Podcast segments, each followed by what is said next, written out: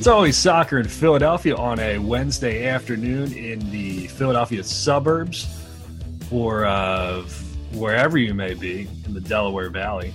Uh, soccer region, the Delaware Valley. Uh, the only team uh, to win a trophy this year, your Philadelphia Union, uh, clearly outdoing uh, and out excelling the four for four North American major sports in this region. Kevin Kinkead with you for one final time in 2020. I'm joined by my Crossing Broad colleague, Russ Joy. Hello, Russ. Hello, Kevin. A great honor to be on this podcast, the only Philadelphia Union podcast following Coach of the Year, Jim Curtin. What a true honor it is. Um, is that anybody's particular at that accent? Is that Danny Higginbotham? No. I haven't listened to Danny talk enough. I'll, I'll get there. Okay. Can we can we please have a moment of silence now for Tommy Smith, who is gone but not forgotten? Yeah, let's pour one out for Tommy, man. No, let's put one in the onion bag. let's put one. Let's pour one into the old onion bag. Let's put one final, final one into the onion bag for Tommy, who uh, uh, will not be returning next year. Danny Higginbotham will be the Philadelphia Union's new color commentator. I think everybody knows how I felt about Tommy's commentary, but look, the guy has had. Uh, a fantastic career, and he's had some great calls, uh, good union calls too. It just it was it was not my type of uh, of, of commentary. Obviously, I, th- I think that Danny Higginbotham can uh, can provide some more on the tactical side, the strategical side of the game, and maybe do some research on the opposition or whatever. I, I just feel like the change was necessary there, so that's going to be a a new thing for 2020. A quick thought, Russell, on the uh, the change in color commentator. Uh, I think it's fine. I I was interested in the aftermath that um JP Dellacamera, I think it was the day before the official announcement was made. Um, it had been alluded to that it was going to be moved that that was made, and he talked at length about the relationship that he and Tommy had going back a number of years. And so, mm-hmm. um, you know, chemistry wise, you hope that the uh, bringing in a new color commentator isn't going to cause any kind of uh, bumps in the road. On a positive note, we don't have like a, a, Chris Wheeler, Harry Kalas situation here. We have not heard murmurings of there being a, an, uh, an instance of infidelity that has led to uh, a chasm split between the two yeah. in the booth. But no, I think Danny Higginbotham is going to be interesting, and I think if if nothing else, uh, I know that you like to do your chopstick breakdowns of yeah. video. Mm-hmm. Seeing that Danny has done that at the board, it's not that I'm I'm pretty certain that the telecast isn't going to lean on that, but it would be nice to see them put together a prepackaged video of even a, a five minute split up over you know two different segments of the uh, either the pregame or halftime or something that shows what's being done either ahead of the game or mid game just just to show people tactically what's being done and, and, what's working, what's not. He has that experience. He's done that for NBC now at this point. Would be nice to see them kind of, you know, lean on some of that experience that he's got. So today's show is going to be a, a season ender. It's going to be very straightforward. Uh, Russ uh, did the legwork. Actually, I thought it would be a good idea. So back in February, we did uh, for our 100th episode we did a special uh, like 100 questions that we're asking of the philadelphia union in 2020 i texted russ early in the week. I said you know it'd be cool if we went back through that whole thing to see what we were right about and see what we were wrong about. Of course, the pandemic threw the season totally upside down, so that was nothing, certainly uh, nothing that anybody would have predicted. Um, but Russ uh, went back and listened to that podcast at 2x speed, and he wrote down all of our predictions for the year. We're going to go back over them and have a laugh and see how much we got right and see how much we got wrong. Mostly wrong, I think. Um, but before that, we have some breaking news uh, into the Philadelphia, uh, Soccer and Philadelphia newsroom. Uh, there were rumors about Mark McKenzie going to Europe. Obviously, we talked about Celtic a lot. We talked about uh, Germany as a possibility. And uh, there were reports in the Belgian newspapers that he would be going to Genk. KRC Genk and Jonathan Tannenwald reported yesterday, Tuesday, that that was a done deal, and that Mark McKenzie is going to be going to Belgium. So, um, I would uh, I would toss it to you, Russ, actually, for your your your first take on the uh, on the Mark McKenzie uh, pending transfer. We talked about this a couple of times, I think, on this show. I, I would have been uh, much more excited about a move to a team in the Bundesliga, where not only could Mark have gotten um, a, good opportunity at, at a solid amount of minutes, but there's also a path forward. Once you're already in the Bundesliga, I feel like it's easier for you to either move up in terms of a, a team that's higher in the Bundesliga, or it puts you on a, I think, a higher international um, uh, radar than where he's going to be going. Now, we talked in the past about Celtic, Celtic, whatever you want to call it, uh, about them being a Champions League team, and and that that gets a guy on the international radar as well. Um, I think you and I had both agreed that Germany would have been preferable to sending him to Austria. And we were cautious about the idea of him going to England, especially if it were going to be a bottom dwelling team that mm-hmm. he could have gotten relegated. So I didn't like the move at first. Then I did a little bit of research into players that they have moved uh, from their club back to top European clubs. That gave me a little bit of hope. And then I saw the reported money. And that to me, if you're looking at this from a, is this what's best for Mark McKenzie's career? Maybe not. But is this what's best for business for the Philadelphia Union and Ernst Tanner? Yeah. Yeah, it definitely is. Yeah, I, I, wrote a story about it yesterday for the site um, and felt, I wrote down a couple bullet points. I think it's a good move for him uh, because Genk is one of the better teams in Belgium. And that league is top heavy, but it's not as top heavy as the Scottish league, where you got two teams that are worth a shit and the rest aren't. So you know he'll get to play against Anderlecht and uh, Ghent and Liège, Standard Liège and uh, Brugge, and um, or Bruges or however the hell you say it. The guy on the Champions League show says it a certain way. I don't know if he's saying it the correct way. Club Bruges, Brugge, whatever the hell you say. Um, yeah, I might get a sniffy Europa League. You know, playing with these guys. Um, you know, MLS players have done uh, relatively well in Belgium. Uh, Sacha Kljestan went over to Anderlecht and played a lot of games. Matt Miazga uh, Andy Najar, Chris Durkin is over there right now. Um, so it's a good league, not too difficult. Uh, Genk is, you know, the more research I do about them, like I was familiar with some of their guys. Like I knew that, um, like Kevin De Bruyne played there, right? And uh, Koulibaly, the, the center back for Napoli. But uh, they have a bunch of dudes that they have. They're kind of like Ernie's Alkmaar, or even like Salzburg in a way, where they buy low and they sell high. I mean, they're buying dudes for like they brought uh bought uh Ndidi who went to Leicester City. They bought him for like two hundred thousand dollars from some youth team, and Nigeria Nigerian sold him for nineteen million. Um, they bought this other guy from Vålerenga for like two million and sold him to Sheffield for twenty six million. Uh, Sander, what's his face? Uh, uh, God, I'm drawing a blank right now. Sander something or other.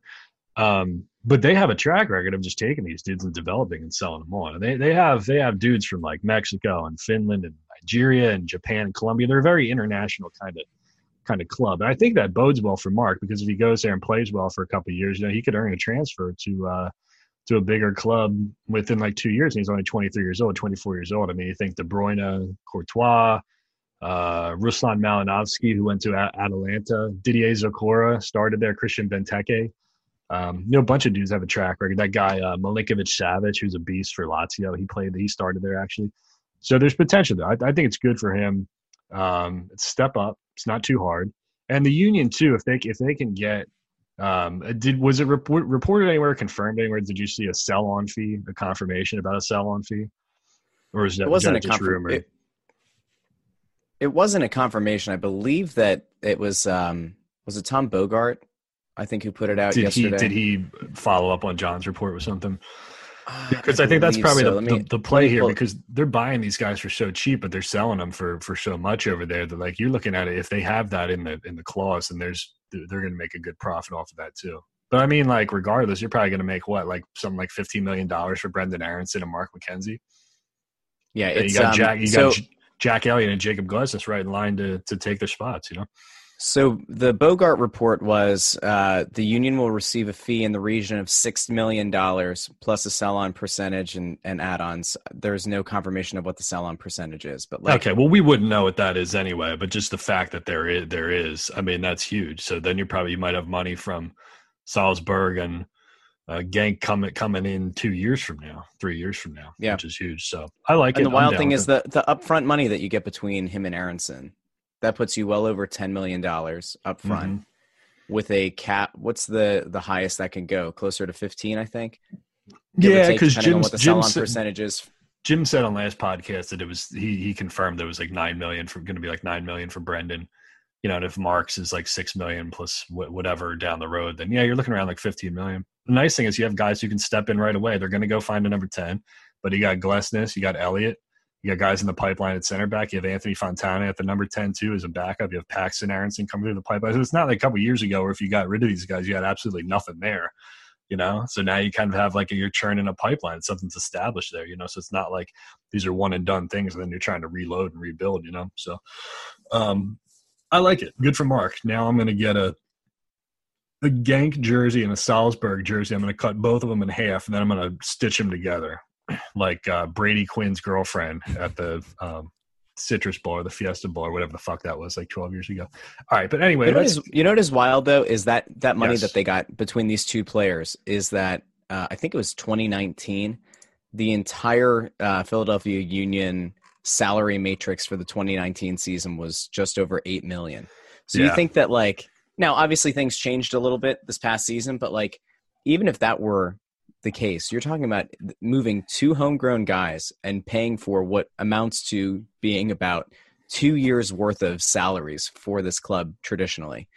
And if you think about like how you fill those holes, we've said this before, but like the union have now done a good job of taking these homegrown guys, proving proof of concept. And if you're a prospect out there, if you're a young player, if you're the parent of a young player, if you're a coach of a young player, a young American player, and you want them to have a, a chance to get to MLS and then a fast line to Europe, Mhm. who better than the Philadelphia Union Academy? Well, there you go. And that's like what I was saying to Jim on the last podcast. You know, it's like these these big college football programs like Clemson and Alabama. You know, they send a bunch of guys to the NFL. Uh, prospective recruits see that and they say, "Hey, I want to be part of that too." And then they go to Clemson, they go to Alabama, and just keep cycling through and through. So the Union are, are on the path to doing that. I can't believe I'm talking about the same Philadelphia Union team that I covered for all those years. Okay, so let's get to our exercise, and this is going to be pretty fun. So we went through back in February, and we did uh, 100 questions for the Philadelphia Union. That was kind of a, uh, you know, a, a, a pre- season preview of sorts, but it was also a special way to, to commemorate 100 episodes. So Russ, you went through and you made a Google Doc here with every single question that we asked, and you wrote down our answers. And now we're going to uh, compare them and see if we had any idea of what we were talking about. So, do you want to read the questions, and then we'll just re- and then we'll both react to them? Do you want me to read them? How do you how do you want to do this? It doesn't matter. We can we can do whatever. Okay, so let's start. Question number one: We asked, "Will the Union make the playoffs?" We both said yes, and they did. Um, so that was a pretty easy one, actually. Uh, we we asked, "Will they win more than one playoff game?" I said yes, they'll win one, and then they'll play Atlanta and lose. And you said, "I think they will win a playoff game." So we were wrong about that. Um, Yeah, to give a little bit of context there, I think that um, the way that you initially had it set up was it felt like the Union were going to be in that like four or five matchup and then Yeah. run into a team like Atlanta at the top of the table. That was where we were at. Well, I was wrong about Atlanta because they were terrible this year. Um, so, you, right, going along with that question number four, we said, what position will they finish in? I said they would finish fourth. You said they would finish second. So you were on it, man. You had, uh, what was that based on? Did you, were you just being optimistic or, or what? Yeah, I, I started that episode saying I was going to make sure that I lived up to my last name. So I said that I was going to be joyful and I was going to uh, to try to bring the positivity to the podcast. And I went overly optimistic, and uh, apparently not enough. Yeah, right. We were both off. We were we were both off because they finished first and won the first trophy in franchise history. So we asked for a final record, and uh, yeah, last year they had 16 wins, um, 11 losses, and seven draws. And uh, obviously, it's it's weird because like with co- the COVID season, you know, it all got shortened. But I said they'd be 14, 12, and eight. You said 16, nine, and nine. Uh, the irony is that they won 14 games anyway. Yeah, even even only playing the you know 14 plus nine even played 23 right but then they had the wins in the in the mls is back tournament too so what they had like 17 17 wins or something this year yeah, it was bonkers. that's insane I was So I was doing my that. my fun math over here just to see what that would have worked out to. 16 wins. Uh, if that had carried through, that would have been about 11 wins in this shortened season. Hmm. Okay. And then so mine would have been nine wins. So we were both on the low side. But you you were closer. You hit you hit these a lot better than I did. I was a little bit more down on them. I thought they were going to be like middle of the pack, and you had them pretty high. Um, okay, so leading goal scorer, I said it was going to be Kacper. You said Santos and Kacper would tie, but there would be no standout scorer. Um, and that was kind of true. Yeah, I mean, so Kacper finished with eight. Uh, Sergio finished with eight. You know, again, the thing that's bugging me here is that they don't put the MLS is back tournament stats in here either. so, yeah. God, I can't remember who Sergio. I think had two in that tournament. Kacper, I think, only had one, one or two. But yeah, Kacper had eight goals. Sergio had eight goals. Anthony Fontana, third on the team with six goals. And Brenden Aaronson, despite very limited playing time. Yeah, Anthony Fontana's goals per ninety minutes was one point oh six, which is insane. You never you you never see it's like Ronaldo at uh, Real Madrid numbers. Um, okay, so who scores the second most goals? I said Sergio Santos. You said Kacper. So we were both kind of right with that one because we were both there. Yeah, yeah, same amount. The leading assist provider, um, we both said Jamiro, and we got that wrong because uh, Brenden was number one with seven. Although Jamiro did have six. Jamiro had six assists. Um, he was second, tied with Kacper, actually, believe it or not. So, um, any surprises there? Were you surprised that Brenden had seven assists?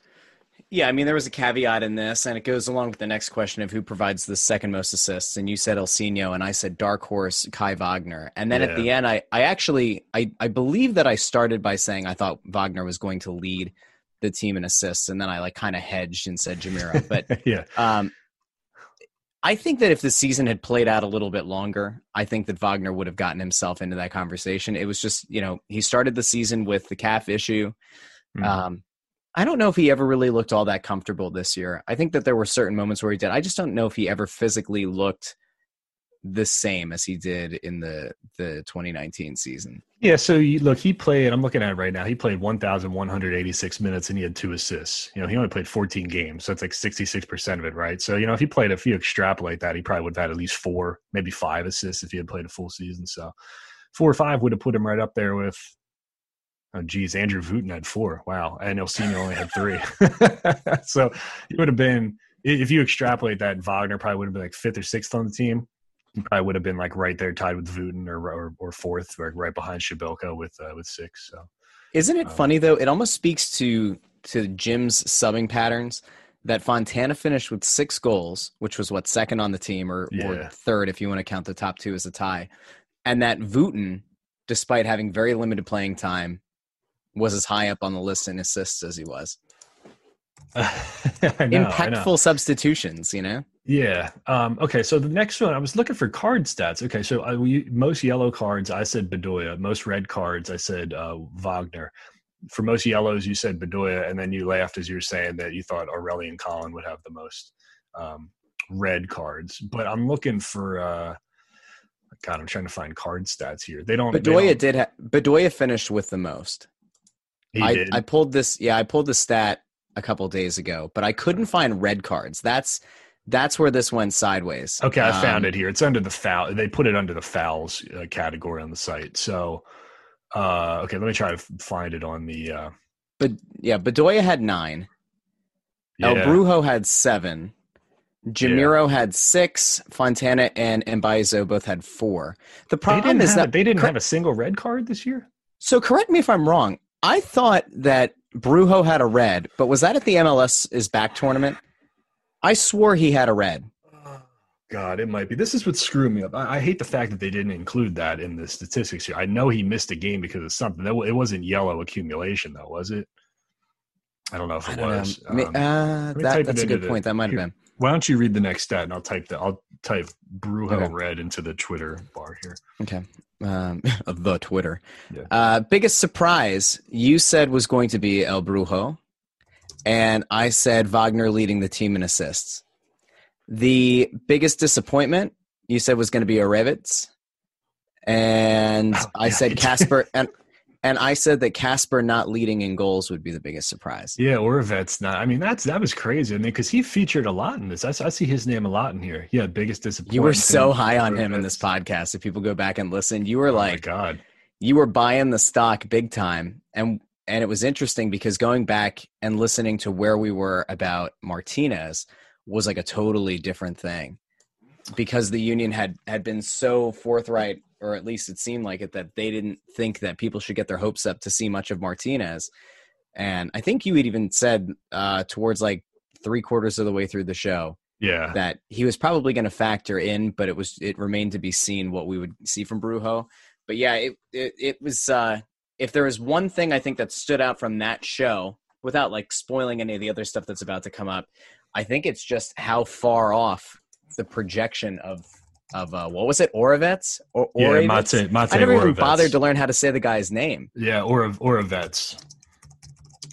Yeah, he so so Brujo had a red card in the uh in the MLS is back tournament. It was the Nailed it. Oh God, what was it? It was the Miami game, right? No, the New York game. Why That is it not listed too, on wasn't here? it? Well, because I'm looking at the Union's. Well, I was looking on Twitter here, and it said he's back from his red card suspension for the New England game. But I'm looking at the Orlando City game here. I don't see him listed with a red. So what the hell is going on here? Is this incorrect? I don't know. I thought he got. I thought in the Orlando City game, I thought there was a red card there somewhere, but uh, maybe I was wrong. I don't know. Um, either way, whatever. They they were they were good with that. They stayed on the field and they they had a lot of good luck this year and didn't um, you know didn't shoot themselves in the foot a lot. Okay, so over under goals scored. Uh, I said under. I said over under goals conceded under. What was our number there? Do you know what we were? Then we were working off the number they had last year. Oh, by the way, sorry, I, I just found where uh where the suspension came from. It was the 16th, July 16th. Who did the Union play? Oh, let me go back. July 16th. They didn't even play on July 16th. They played Miami on the 14th in the group So that must have been. So that must have been it. It was. This was a tweet from two days later. So that must have been it. Okay. All right. Well, there you go. Yeah. Yeah, MLS is back. Um, what did we set the over? Okay, so we set the over under on road wins at five. Um, and I said over, and you said over. Over under on home wins, we set at nine over and over. I mean, they smashed, you know, both both of those, right? Yep. Um, and even if you extrapolate it, they would have smashed it anyway. Yeah. So go figure. Um, we said okay. So who plays the most minutes? I said Elliott and Gaddis. You said Bedoya and Aaronson.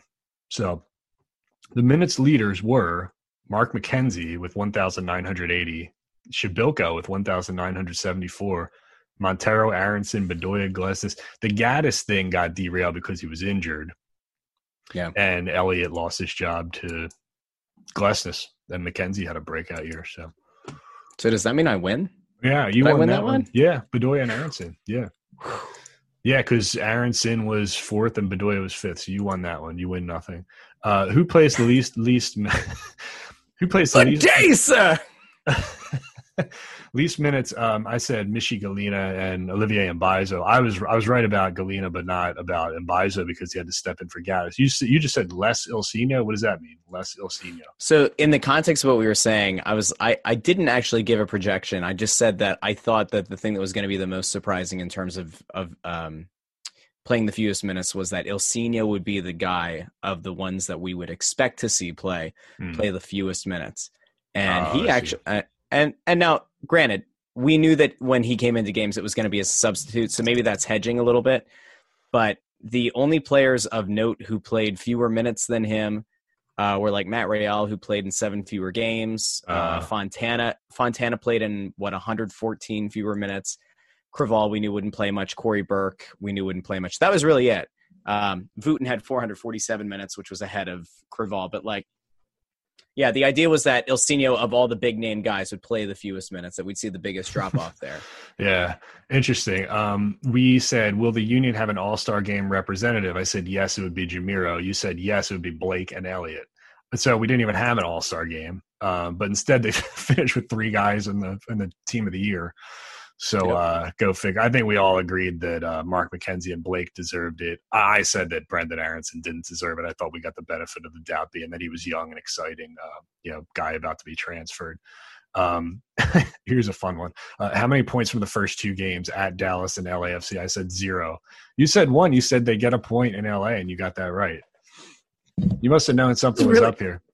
I should have put some money on uh on my picks. I'm never going to do this well ever again. Like this is a, you know, ah, Yeah. stuff. Um, who starts the season at center back? I said McKenzie and Elliott. You said McKenzie and Elliott. Um, that was correct, right? Because Gless or did Glesnes start the first game? Glesnes started the first one because that was the howitzer, wasn't it? No, that was LAFC in Dallas. Did he start the Dallas Oh, game? That's right. We can look that I up. Um, who? good job by us. Crack research team. Yeah, yeah. Who ends the season at center back? We both said Glesnes and Elliott, but it was Glesnes and McKenzie. So go figure. Um, we said who starts the season at number six? Uh, at the at the six. Um, you said hopefully not Creavalle, which is exactly what happened. He started in the, the Dallas game, and then Brujo came in for the uh, LA game. He was all over the field. and We thought he was going to get a red card. Um, does Ray Gaddis finish the season at right back? We both said yes, and that was the case. Uh, does Ray score his first MLS goal this year? you said, I hope not. because you didn't. Why didn't you want to see him score? So this all came back to um, not wanting it. I, I said a few times I didn't want Ray Gaddis to be Rudy, and I said that you know what was going to end up happening was he was going to score, and it was just going to be this like moral victory. People were going to be over the top, and I almost felt like in a in a sense, it was going to almost be like bullying. Um, so I didn't want to see it happen. But then I think I later kind of agreed with you that like it it'd be a feel good moment for him if it happened, but it wasn't gonna be worth all the fanfare. we said number 29, how much will the union miss Haris Medunjanin? And I said big time initially, and then they'll figure it out from there, which I, I think was pretty close to being true. And you said it'll be okay without him to start. They might miss him connecting the dots for two to three games, right? I think we both kind of had that, right? It was a little iffy, and then Martinez found his groove, and they got into it from there for sure. Um, here's a good one. Can Mate Oravec pass the ball anywhere close to Medunjanin's level? We both said no, or you said no response. I said no, but that'll be NA because you didn't get to see him fucking play, so nobody Yep. knows. Does Warren Creavalle pass the ball well enough to be uh, to start the six? I said no. Um, you said no response, so we were right about that one. Uh, number 32 is Jose Martinez ready to start, or does he have a growth year similar to Sergio? I said that he's closer to starting quality than they make it seem. Uh, you said hopefully he's better than they make him seem. Um, yes, we were right about that. I mean, I he came in. Yeah, it was weird because there was, wasn't a lot of fanfare when he came in. It seemed like they were kind of underselling it. Remember, like It Ernst was a came Friday and said, news like, dump, right? yeah, yeah. And Ernst said, like, you know, don't, let's not go overboard with this or something like that. And he ended up being really good. Uh, which homegrown player takes the biggest leap? I said, I hope it's Fontana. You said Fontana. And of course, McKenzie and Aaronson both got transferred. But Fontana had an awesome year. So we were kind of transferred. we were kind year. of vindicated in a way, right? I mean, you know, somebody said to me the other day that they thought that they weren't sure why Fontana didn't play much in the playoff game. You know, didn't really talk about that, but that was probably a big um, misnomer or error, maybe on Jim's part, not getting him in there earlier. Um, that's a stupid question. I'm not even going to say that. Um, that's a stupid question too, so I'm not going to answer that. Oh man, come on. Okay, you can read it. I'm going to Google something real quick. You read 34 and 35. All right. Well, you know, on that podcast, we only actually read 99 because you didn't read the one about who would start at the 10 to start the season. So we never got to do that one. But Oh, this really? one, yeah, question 33 was Does Brenden Aaronson do a better job absorbing contact and staying on his feet this season? We both said yes. We were right. Have we put too much on his shoulders at a young age? We both said yes. He ended up living up to it, though, and exceeding those expectations. Um, the next one was Have we put, uh, sorry, will Alejandro Bedoya contribute more goals and assists with more of a license to get forward? And you pointed out that the prior year he had four goals and four assists. Yeah. I said five goals and six assists. He had three goals and three assists. Um, yeah, he wasn't like bombing forward, uh, you know, like without abandon. You know, he was still, you know, sort of protecting the number six and being, being, you know, playing the shape and being smart. Um, you said he would have more of a defensive role, so you were you were probably right, probably right about that one. Although I said five G six A, that would have extrapolated to yeah, he probably would have been close to five and five and six if they played a full season. It would probably would have been like five goals and five assists. Uh, will the Union add a third DP? We both said no, and we were correct about that. Uh, will they make another early season signing like Jamiro Monteiro? I said I think they will, and I was wrong. Um, you didn't have a response for that. You had a couple on here with no response. Um, That's typically when I, yeah, when I read the question, I would throw it to you. oh, and I just and answered I, it. I but- didn't, okay. yeah, and I didn't offer my thoughts. I also got very long winded. I know this is surprising. Uh, will Tommy Smith incorrectly pronounce a name? You said, of course he will. At least three Union players, and I said he'll say Saad Abdul Salami. So I want to remind everybody just how good this was from a few years ago. Crowded midfield with a couple of Rodals in there, two brothers, and uh, uh, the man to watch here is Abdul Salami, and then crowded. You got to watch out for Abdul Salami. Oh, back Uh, why did the TV question number forty? Why did the TV rights announcement take so long? Um, we, none of us responded. We didn't respond to that. we we talked about it, but we didn't really address it as why it took so long. It was more of a, a conversation that we had about um, the fact that it did take so long and what a coup it was for McDermott to get the streaming deal worked out as well. And then Right. that led us into the question about um, would we have been fine with there being a strictly streaming deal and no Mm. TV, which we both said, you know, either going the ESPN Plus route, I believe was what your answer was. And I said I wouldn't mind it because it, it's so hard to get PHL 17 if you cut the cord. We said uh, number 43, why was the offseason hype lacking? I said there's bad timing of like signing announcements. You mentioned the Friday news dump they did for uh, Brujo. Um, you said that Jay Ajayi got smoked in FIFA and that uh, put a damper on the on excitement surrounding the season. It was it was bad. yeah. Remember that? Yeah. He he went totally defeated Yeah. to that point. Well, it was interesting too. I, yeah, I mean, they just kind of it was kind of a dull off season. Yeah, I mean, they didn't really make a massive sign. You know, it wasn't a big number ten or a striker or anything like that. It was just kind of a whatever um, kind of off season, some homegrown stuff. Um, will Ilsinho's production drop off or remain steady? You said it would be the same. He had three goals and three assists. He only played 623 minutes. So let me see. Let me go back to last year, 2019. Last year, Ilsinho had He had a thousand minutes. a thousand minutes and five 1,060 goals and eight assists. something. Yeah. Yeah. I mean, again, these extrapolations, we need an intern here with a calculator to, to find the difference between the number of games played, but it's kind of the same. I mean, it's kind of the same dude. People kind of figured him out. All right. So, uh, questions 47, 48, 49, 50. Will the Union miss Fafa Picault? We both said no. Will the Union miss Marco Fabian? We both said no. Will the Union miss Cory Burke? We both said no. Now, that was an interesting one because came back and scored some goals for him. But I don't think they I think anybody could have come back in and kind of given him a little bit more than Kacper did this year. So did the Union miss Cory Burke through the first 15 games? Say that again? Did the Union miss Cory Burke through the first part of the season? I didn't think so. I I, will so say. I, I will go back and say though on the show I I did say that I didn't think there was really a place for him on the, the team when he ended up coming back and he scored a couple of big goals Yeah. down yeah. the stretch of the season. So Question number 51 was which position concerns you most heading into the year? I said right fullback.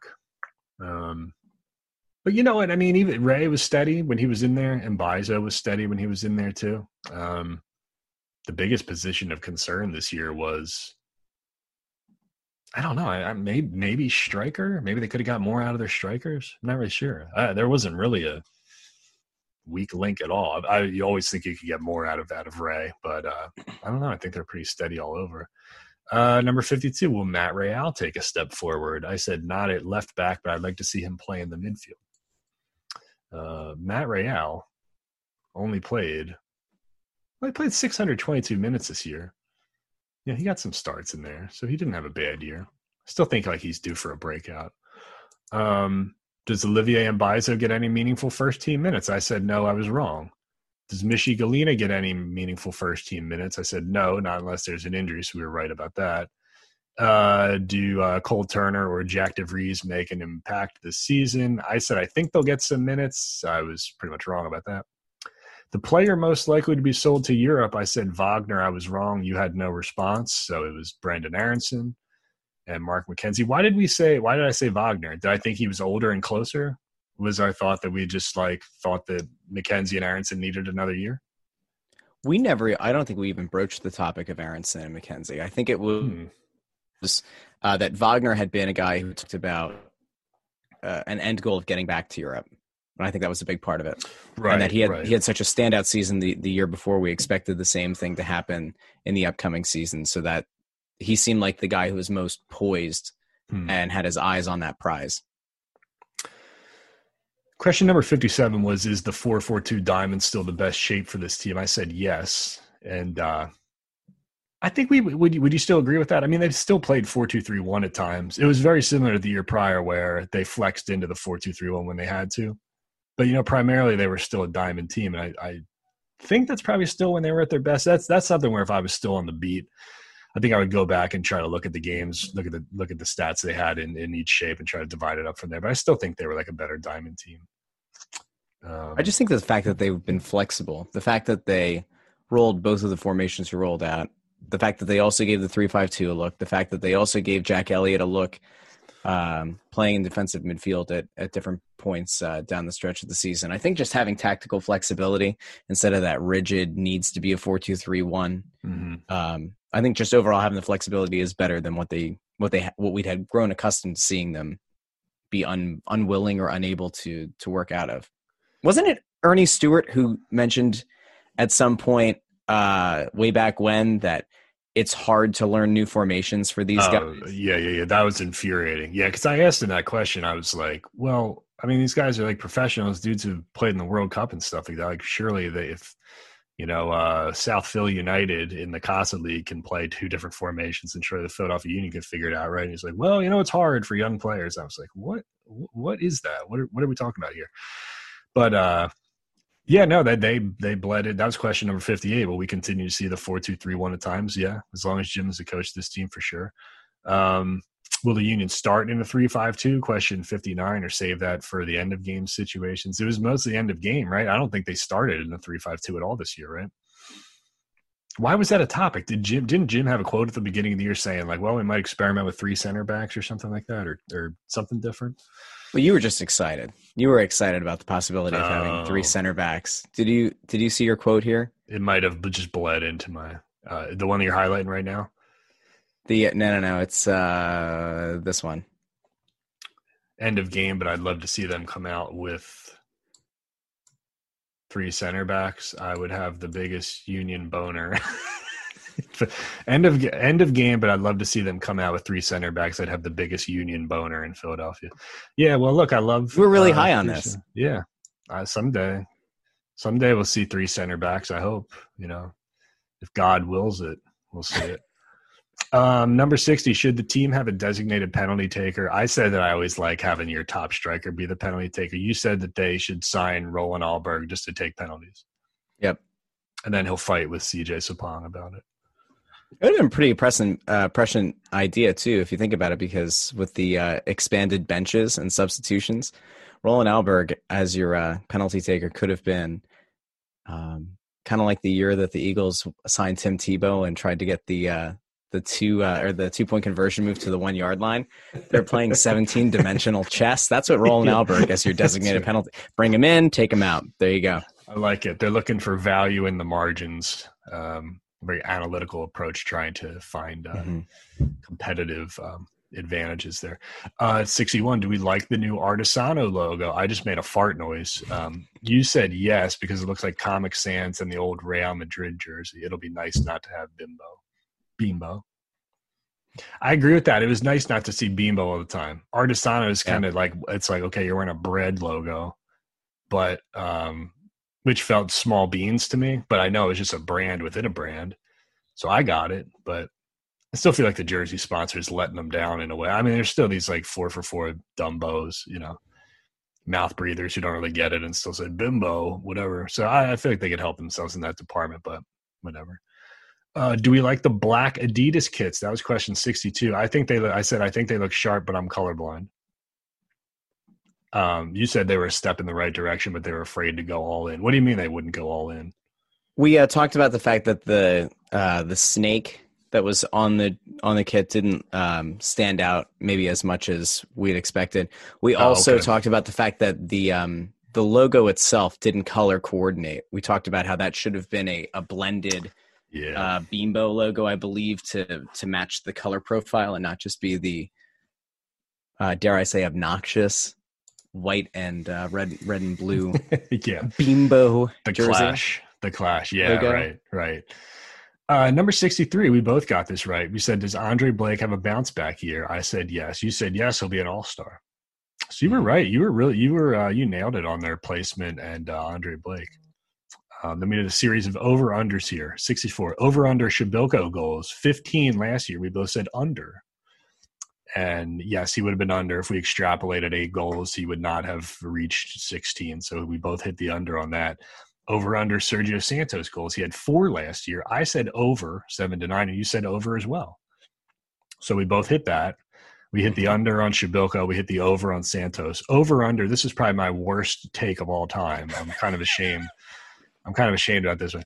Over under Andrew Wooten goals, zero last year. Uh, you said set it at three. I said set it at seven. Now, uh, I said over seven. So I said Wooten would have eight goals. He had zero. You said it was a push. He would have seven goals and he had zero. So, I mean, I can't feel too bad about that. We were all wrong about Andrew Wooten, weren't we? It's just like that was a total mess. That might be the worst signing they've had in two seasons. Just crazy, man. I just don't get it. He just looked passive. Looked like he didn't fit. Looked like he wasn't like Ever. sure where he was supposed to be. I don't know. He was Al Horford. Al Horford. Uh, Andrew Wooten is Al Horford. Let's add that to the list of amazing comparisons we've made on this podcast. So Ray Gaddis is Cesar Hernandez, Yes. and Andrew Wooten is Al Horford. We've also compared Ray Gaddis to Ben Simmons. So um, we've been all over the all over the, the spot with those. Um, over under Ray Gaddis starts. We set it at 31 and we both said the over, but he was injured, so it would have hit the under uh, upon extrapolation. I think that's the word of the podcast today. Extrapolation is the word of the day. Um, How many did he end up getting to?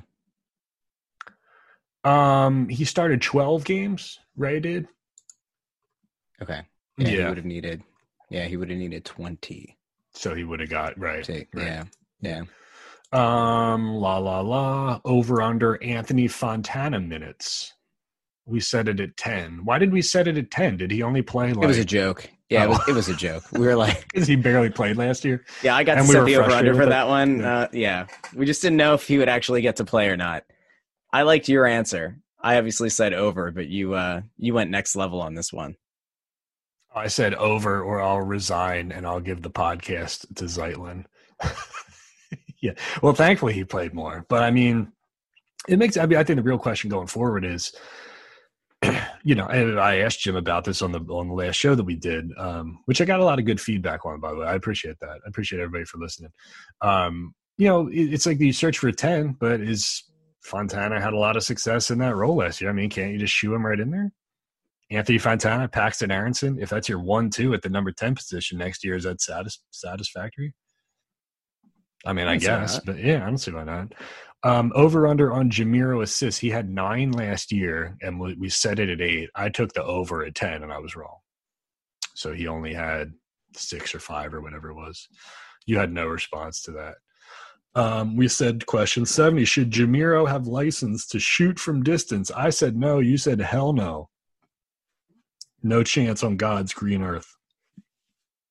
Yeah, that's an interesting one too, because Jamiro at the time, you know, he was like he had this tendency last year to kind of like uncork these shots from outside the box and stuff like that that were kind of tame. You know, he doesn't he doesn't put a lot of drive, a lot of power on the ball. So we were like, well, we'd rather kind of have him be a passer in that situation instead of shooting. So I guess we were right on that one. Question number 71. We set the over under on Jose Martinez minutes at 900. I said over. I said he'd play a thousand minutes. Uh, you said that would be nice if he played a thousand minutes. And blah, blah, blah, blah, blah. He played 1,148 in a shorter season.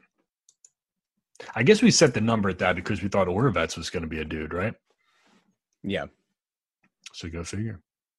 Um, we said question number 72 Will more people refer to him as Martinez or Brujo? I said Martinez. You said Brujo. Yeah.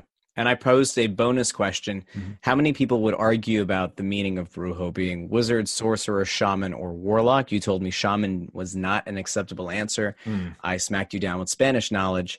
Um, I don't really think we got to a point where there were there was all that much uh, arguing about the meaning of Brujo. Okay, so give me the clarification again, Mister uh, ling- Linguistics Master here. Brujo, in your expert uh, Spanish that you learned in uh, Pottsville, uh, Brujo means what?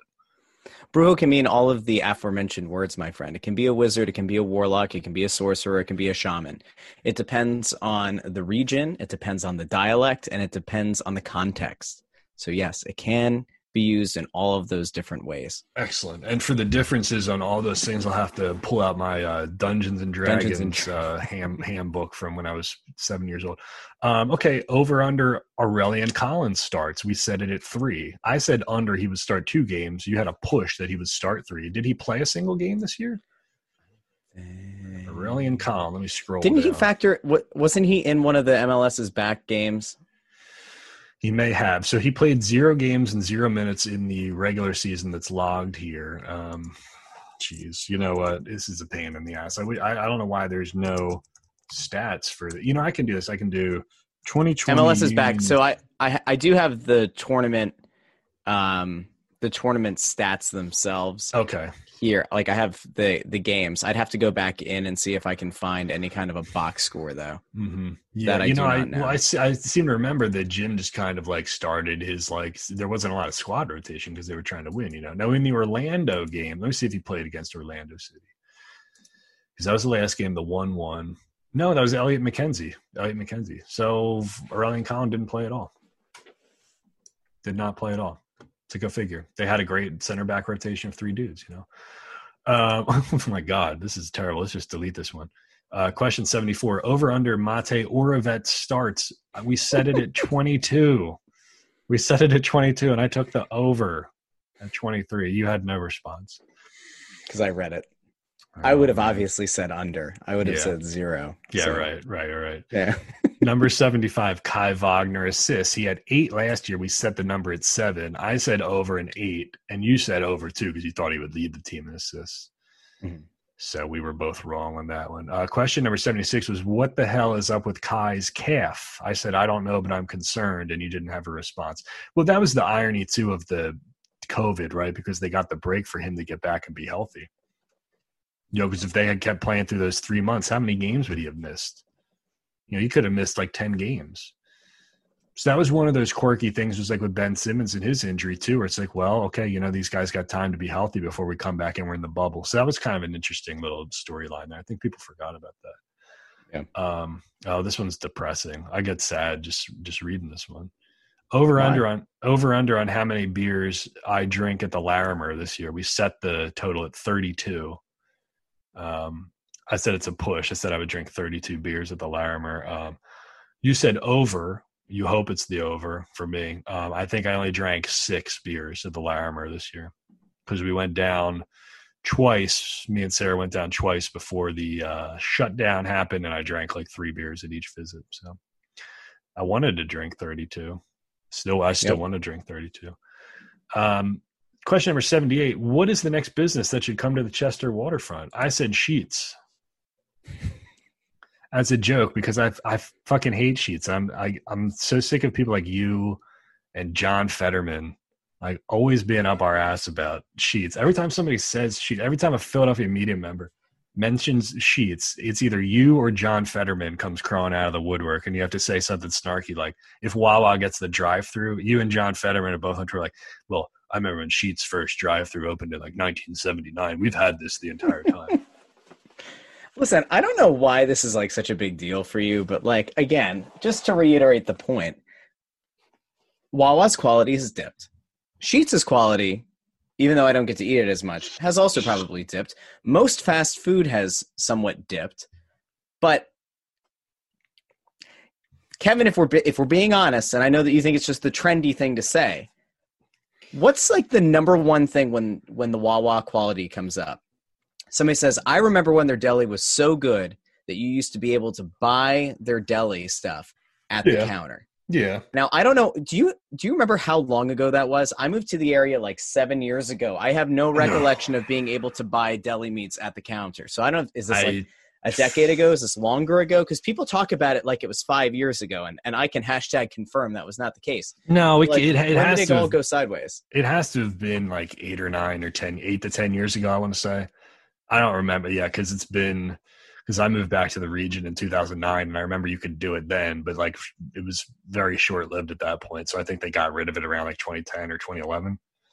Could be wrong, but Yeah, look, I mean, like I get it. I, I don't, I don't think that Wawa is what it used to be, but I think that you got this like trendy pile on where it was like, well, Wawa is a joke and blah blah blah. You know, it sucks and blah. It, it doesn't suck. I mean, it's not what it used to be, but I think people were just like, it was just trendy. You know, it's like the contrarian thing to say that Wawa blows or whatever. So. Anyway, moving on. Uh, over under how many games Russ actually covers this year? We set it at two. Um, you said easily over two. So did you? How many games did you get down there for when they came back? What? Um, I think I covered one to start the season, and then the break happened. I believe I only had the chance to cover. Well, you couldn't have because they started the season on like they played the two on the road, right? Yeah, I have Dallas two that are. are- Then it must have been two or three because I had the red passes upstairs. Um, I know you were down there like twice. I think it's a push. I think you were down there twice. yeah, I mean, I was definitely there when they clinched. I was definitely there another game. Uh, yeah, I, I think let's go with a push. Okay, I think that's a push. Yeah, we can ask, we can get Philadelphia Union PR to confirm. Uh, question number eighty: Will you be coming to the Always Soccer in Philadelphia Union Soccer Podcast joint live podcast on March fourteenth? Uh, that ultimately was canceled. We were to do it because we didn't know really what COVID was back then, and we were like, "Well, it's not really that big of a deal yet." Yeah, because the Rudy Gobert thing happened two days prior. Um, and then the next day came out, and we were like, "Well, should we still do this?" And we were gonna do it because we didn't know how serious serious it was. And then we decided to cancel at the last minute. So you're gonna try to reschedule for next year. We want to do that again. Um, so maybe the season opener we'll get the vaccine and we'll go down there and get shitty. Um, question number eighty-one: Will Kevin put in another slide tackle at the media game? I said, God willing, and your answer was yes. Oh, we didn't have a media game. Were you disappointed that we didn't have a media game? Yeah, I really was. I was. I enjoyed it. I enjoyed it last year, and I was looking forward to uh, to seeing how it would play out. And we uh, we were deprived of that. We were robbed of that opportunity. Uh, thanks, COVID. Yeah, the oppor- we were deprived of the opportunity to watch NBC Sports Photo, uh, NBC's news director tear his Achilles again. I don't know if I've told that story on the podcast. They were doing a passing drill, and uh, Anzio Williams, who was the news director at NBC, he came down to participate in the meeting game, and he tore his Achilles during a warm up drill. So, um, so that was strange. But anyway, uh, question number 82 was a reader question. Did you think the podcast would make it to 100 episodes when you started? I said yes. I don't know why I felt that way. I just felt like if it was any less than that, it probably would have been a failure. You know what I mean? Like 100 was a good round number. We made it to 121 or something. So we did uh, 120. Yeah, we did like almost uh, 25, 26 episodes this year. It's like two a month. That's not bad.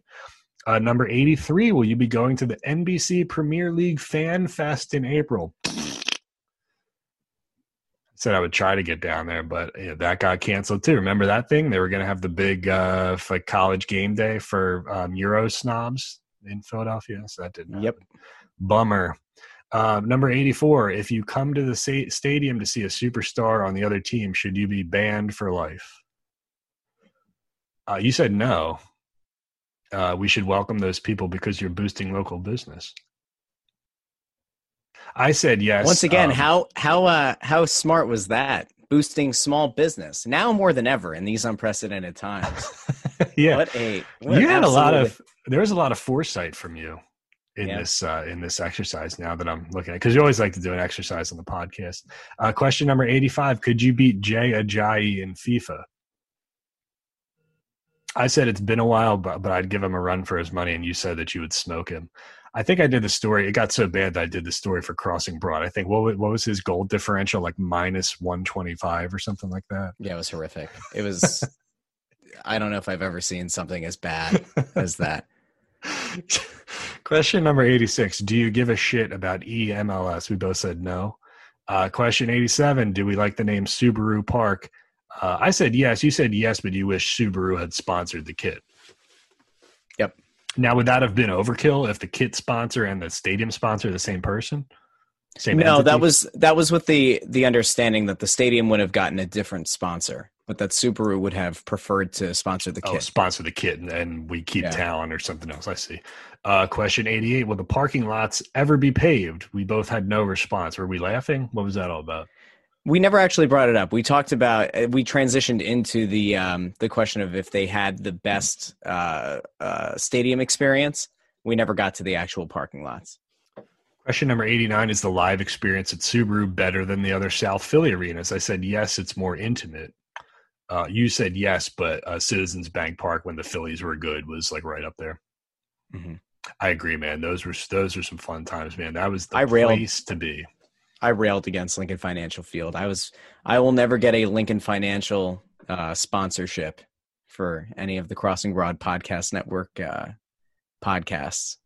I One of one of my one of my takes on a one of my takes in a previous column was that Lincoln Financial Field is the third best football atmosphere in Pennsylvania. Heinz Field, Beaver, like Lincoln, the link is nothing compared to like, these big uh, college stadiums in the South too. Because we have what we have like one organized cheer, E A G L E S Eagles or whatever, but otherwise it's just a bunch of drunks making noise, right? I mean, it's nothing unique about it. Like it's it's not like there's any, I don't know, coordination or organization or anything like that. Um, number 90, will you bet money on the Union or MLS this year? I said yes, and you said yes. Did you win money on the Union this year or did you lose money on the Union? I think the only bet I placed on the Union was for them to win the MLS's back tournament. Um, and I, if I remember correctly, it was a DraftKings. There was like a super boost or something. It was something absolutely absurd. Like I got the Union at, I think it might have been plus one thousand odds. It might have been even higher with the the boost. And I was like, well, at least that way, you know, if they if they win it, it's like a double exciting thing. I thought about hedging against it and taking like LAFC, and then I went against that. So uh, I guess technically I lost, but uh, unlike Pete Rose, I do not bet on on my team. If Fox Bet offered a couple of those bets where it's like plus maybe 125 or plus 200 for the Union to win one nothing, two nothing, or two to one, and those are good bets. Those hit a lot of times because they they didn't give up a lot of uh, a lot of goals. So I think I won some money on that. But otherwise, it's a crapshoot betting on the Union and, and MLS. Uh, number 91. Does anybody give a shit about the Leagues Cup? I said I don't care, and you didn't have a response. That thing didn't happen. That got canceled. So Uh, apparently nobody did care. Nobody cares. It's kind of depressing going through all these things that were canceled. Uh, speaking of canceled, number 92, do you care about making an open cup run? Uh, you said no, the focus should be on MLS Cup. And I said no, it's an entry level thing. Um, it's there, but I wouldn't prioritize it. And they got their first trophy. So whatever with the Open Cup, it ended up not being, not mattering, you know? Mhm. Um, do, number 93, do we like the new unbalanced schedule? You said no, and I said no. Now, this was a thing where what? They were only, they were going to play some teams twice and some teams three times? Yeah, but I it- I think there were wasn't it that there were two teams that they weren't going to end up playing at all. Yeah, right. There's might- teams on the West yeah. Right. They weren't going to play like Houston at all, I think. Yeah, your example was like, how would you feel as a Sixers fan if you didn't get to see them play like the Lakers and Yeah. The Clippers or whatever? Yeah. Like what a what a bummer it would be to to not see that matchup. right. Well, we, and we didn't get to see a bunch of that because of the pandemic anyway. But I, I, right. Originally, I didn't like that. And I still don't like that. Um, number 94, who will be the second person added to the Union's Ring of Honor? Um, I said Ray Gaddis. You, you said Brian Carroll question mark? You said it'll be Ray Gaddis. Yeah. Um, I Number I, I did bring up Brian Carroll as well. Uh, but that it was like thought he had a, to be Ray you thought he had a chance. Yeah. Yeah, it was like if if somebody were going to get it, would it be him? Question number 95. We asked what makes for a successful union season. I said win two playoff games or finish with more points than last year. You said win two playoff games or finish with more points than last year.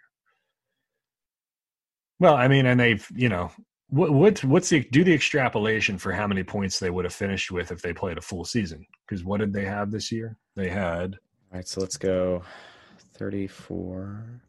they had 47 points in 23 games. All right, so how many? 47? Mm-hmm. So in a Their normal PPG season, that would have that would have turned out to be 69 points. Well, their PPG was 2.04. So you just got to do 2.04 times 30, 34, right? Yeah. 2.04 times 34. They would have had 69 point, uh, 69 points. Yeah. Yeah. I just said that. I just Yep. Yep. I'm just following up your, I'm just being the second level here, the fact checker, the checker. Um, Wow, that's crazy. Yeah, because last year they had 55 points. So they would have Yep. eclipsed their point total by 14. That that's insane when you think about it, isn't it? Yeah. Um 96 will the field be again torn to bits this season?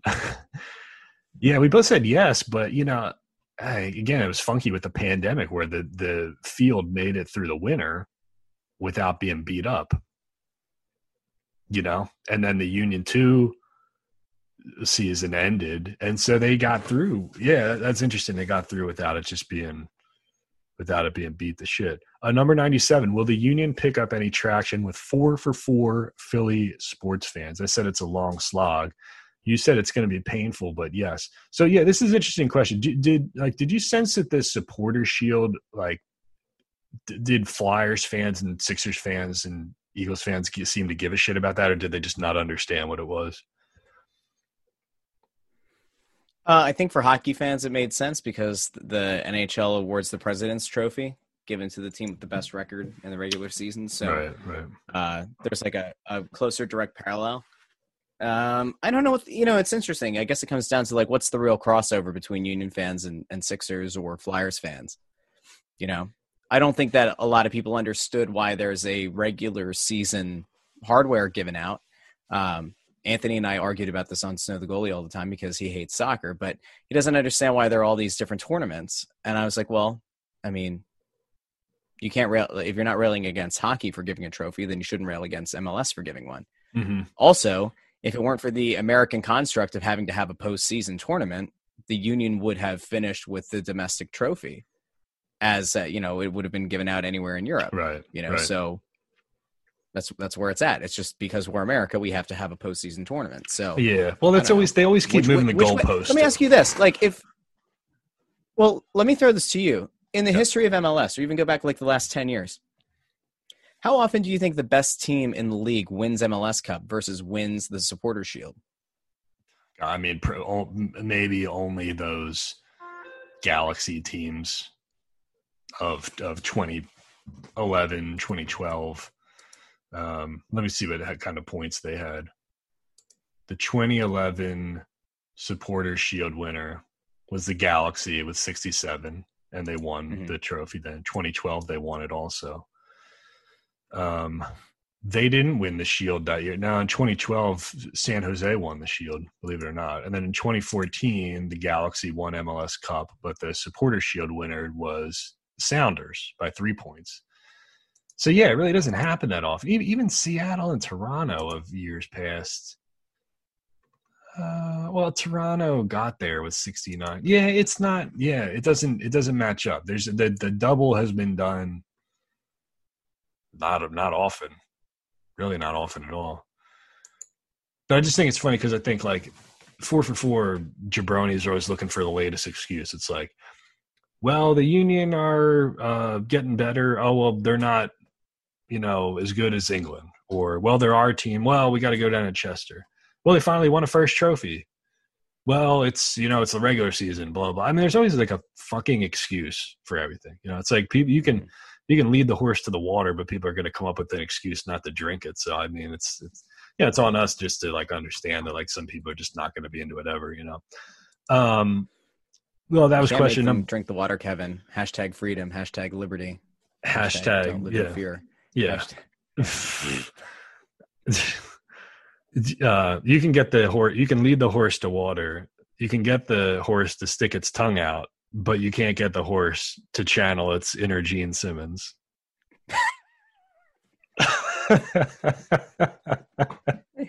All right.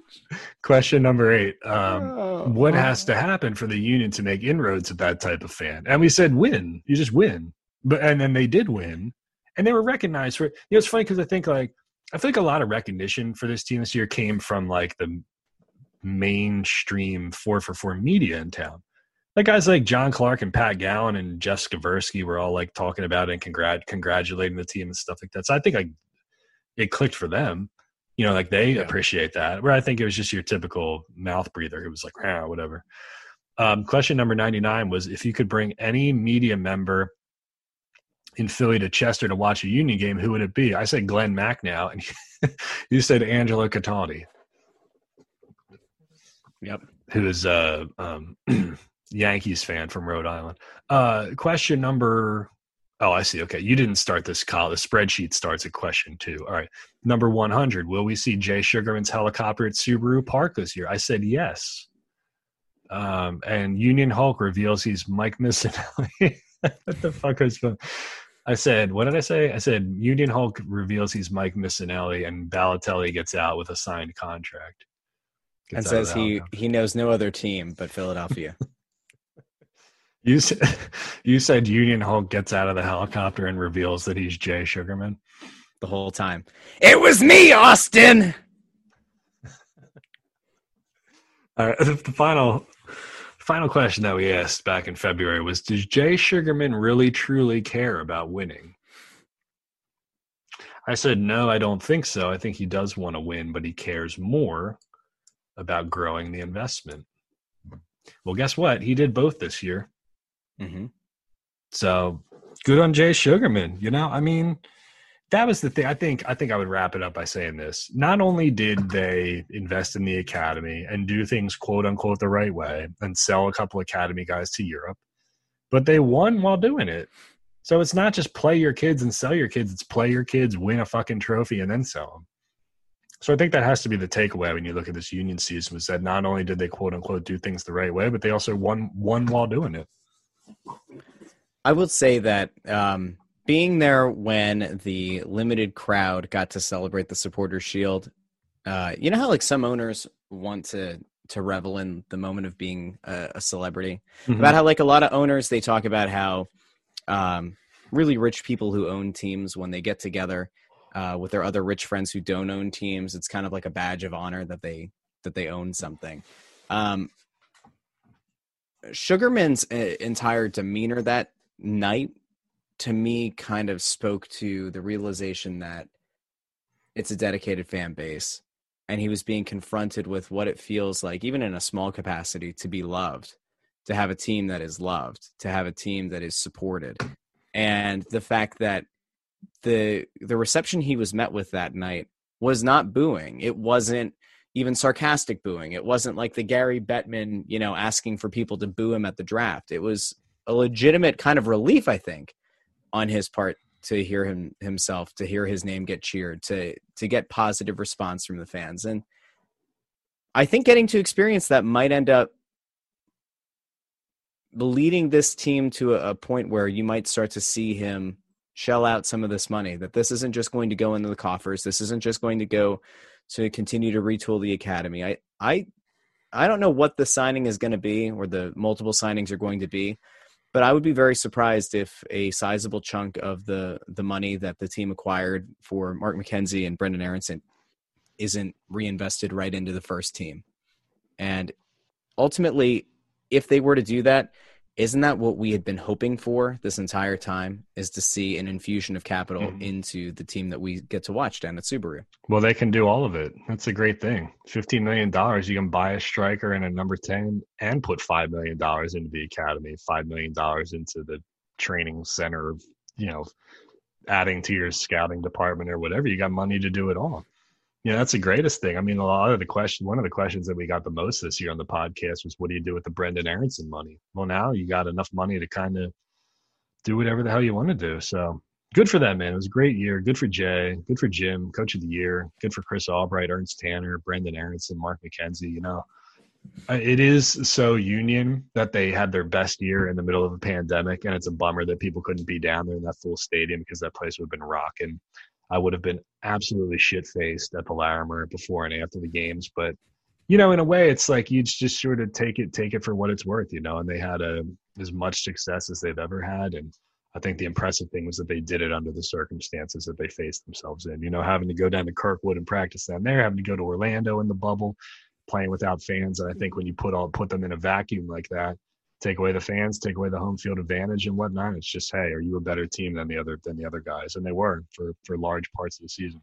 Anyway, Russ, thank you for um, for compiling all that and uh, writing all that down and doing the legwork. I appreciate that. Um, we have two more things to do, and then we'll call it a call it a year. Uh, we're going to do one final words that end in the letter A segment because it's a, a segment that the people love and demand, and they want to hear more of it. Um, and like I said, I, you know, we will retire this segment if we can get a British person to do it with us. So maybe we'll ask Danny Higginbotham if he wants to be on the podcast. We'll do wor- words that end uh, in the letter A with him. But today, Russ, I'm giving you. Uh, this is a special Italian uh, calcio version of the words that always end in letter A. Okay, so every answer is going to be yeah. something about uh, Serie A. Okay, you ready? Okay. This is my favorite team to bet on. Uh, they score a lot of goals. Is it Atalanta? Yes, Atal- Atalanta is the uh, is the first one. Okay, this one um, they got relegated. Uh, Giovinco used to used to play there. It's only five letters and it starts with a P. Is that Parmer? Yes, yes, Parmer. A Parmer is the correct answer. My right, favorite uh, uncle. My favorite uncle, of course, Parmer John. Parmer. okay, this is um he's he's my favorite center back and I loved watching him play for Lazio, for uh, AC Milan, and for the Montreal Impact. Uh, you said his name a million times. I, I'm blank. God. You really you really gonna draw a blank on this one. He coached Lahoud at Miami FC. Uh, uh oh, oh no. Go First ahead. name What? first name Alessandro. It's Alessandro Nestor. Nestor. Nestor. Why was Gattuso in my head? Gattuso. my second favorite Italian player of all time. Okay, this There is um this is where Giuseppe Rossi played for a long time and had success, uh, or not for a long time, but he had success there. Um, starts with an F. Uh, Fiorentiner. Fiorentiner is correct. Okay, here's the last one. Um, uh, this was where Michael Bradley played before he went to Romer. Oh, before he went to Romer. Mhm. What was the Italian team that he played for um, for a year and a half or two years? Oh. They're yellow and Uh, blue. Yellow and blue. Mm, Their Oh. crosstown rival is Hellas. Uh, that's Verona. That's not who you're looking for. No, it's Uh, it's yeah, you're on the right path. A team that he played. It wasn't Verona. It's Kiev Chievo. Chievo That's an Verona. O. That's not an. It doesn't no, end the in whole A. no, the full team is Chievo Verona is the name. is the name Oh, oh, oh, oh. Okay, so I got half of it. I was thinking like Chievo doesn't end in A. Okay. Yeah. All right, here's a bonus one. Uh it rhymes with Verona, but it's my what? The famous song. I was thinking about the first word that popped into my head is is how you were going to feel if the Union No. started three center back. no, no, no. That's what we call a callback to earlier in this episode. My Yes. Sharoner. My Sharoner. Yeah, my Sharoner. All right, well, that was another uh, another uh, award. My. another critically acclaimed words that end in the letter A segment. Um, listen, so I'm going to do a brief. Let's just go over the year that it was for always soccer in Philadelphia. So look, um, we were going to do the live show in March. It got canceled. Uh, we kind of just doubled back and tried to put together some. Uh, you know, feature podcasts in the meantime, but we did we did pretty well. I mean, we did like 24 or 25 episodes or something like that. Um, we did the charity um, donation with the shirt sales, which was great. Um, and I want to do something like that next year. Um, I have a plan actually, Russ. My grand plan is I have a big sloping backyard in my new place in the suburbs. I would love to get a projector screen out here and we'll invite a bunch of always soccer listeners um, out to my place and we can watch a game. We can have a game watch party at my place. We'll do like a charity angle, like everybody brings like a donation for something and we can do a big shebang at my house. It'll be like a post COVID party or something like that. Backyard bash. How about that? Um, I get phase two uh, vaccinated, so I'm very excited for that. Oh, great! I uh, do you know where I can get phase one? I'm looking for phase one right now. Or you're not a medical professional, No, I'm not. are you? Um, but listen, we had some good guests on. We had Jim Curtin, we had Dave Leno, Russ was on with me. We had Amobi Okugo. Um, I think we did a bunch of good shows, and I appreciate everybody for listening. I don't know what traffic, what listenership was like because we migrated the podcast to a new platform. and the tracking data was kind of like fucked up. Did we ever figure out what was going on with that? Because it looked like our numbers we- were way down, but they definitely were not way down. No, um, the switch to the uh, the new platform was uh, a little bit of a mess. They don't track all of the uh, the same mediums that uh, our previous host did. Okay. The numbers uh, the numbers went steadily up throughout the course of the season, so it stands to reason, as I like to write from time to time Mhm. in uh, Sixers betting previews, that uh, the Philadelphia Union fan base who supports It's Always Soccer in Philadelphia will continue to do so each and every episode. Well, we appreciate your support. We appreciate everybody listening to the podcast this year. It was a great year. Um, glad we could be active and give you guys something to listen to. Uh, you know, during a fantastic season, and hopefully next season we'll get this uh, vaccine going and we'll have a full stadium and we'll be drinking some beers at the Larimer and it'd be good to see everybody's face again instead of over Zoom. But uh, thank you everybody for listening this year. Russ, thank you uh, for joining the podcast as much as you did. I will I will give the uh, last word to you. It was a nice season. It had a disappointing end, but uh, I think there are a lot of good things that we can actually look for. And you know what? I know that the the play uh, on words of this show is to be sunny, but let's be real here. It is always soccer in Philadelphia, and that's something we can all be proud of. Amen. The end, and we will see you next year.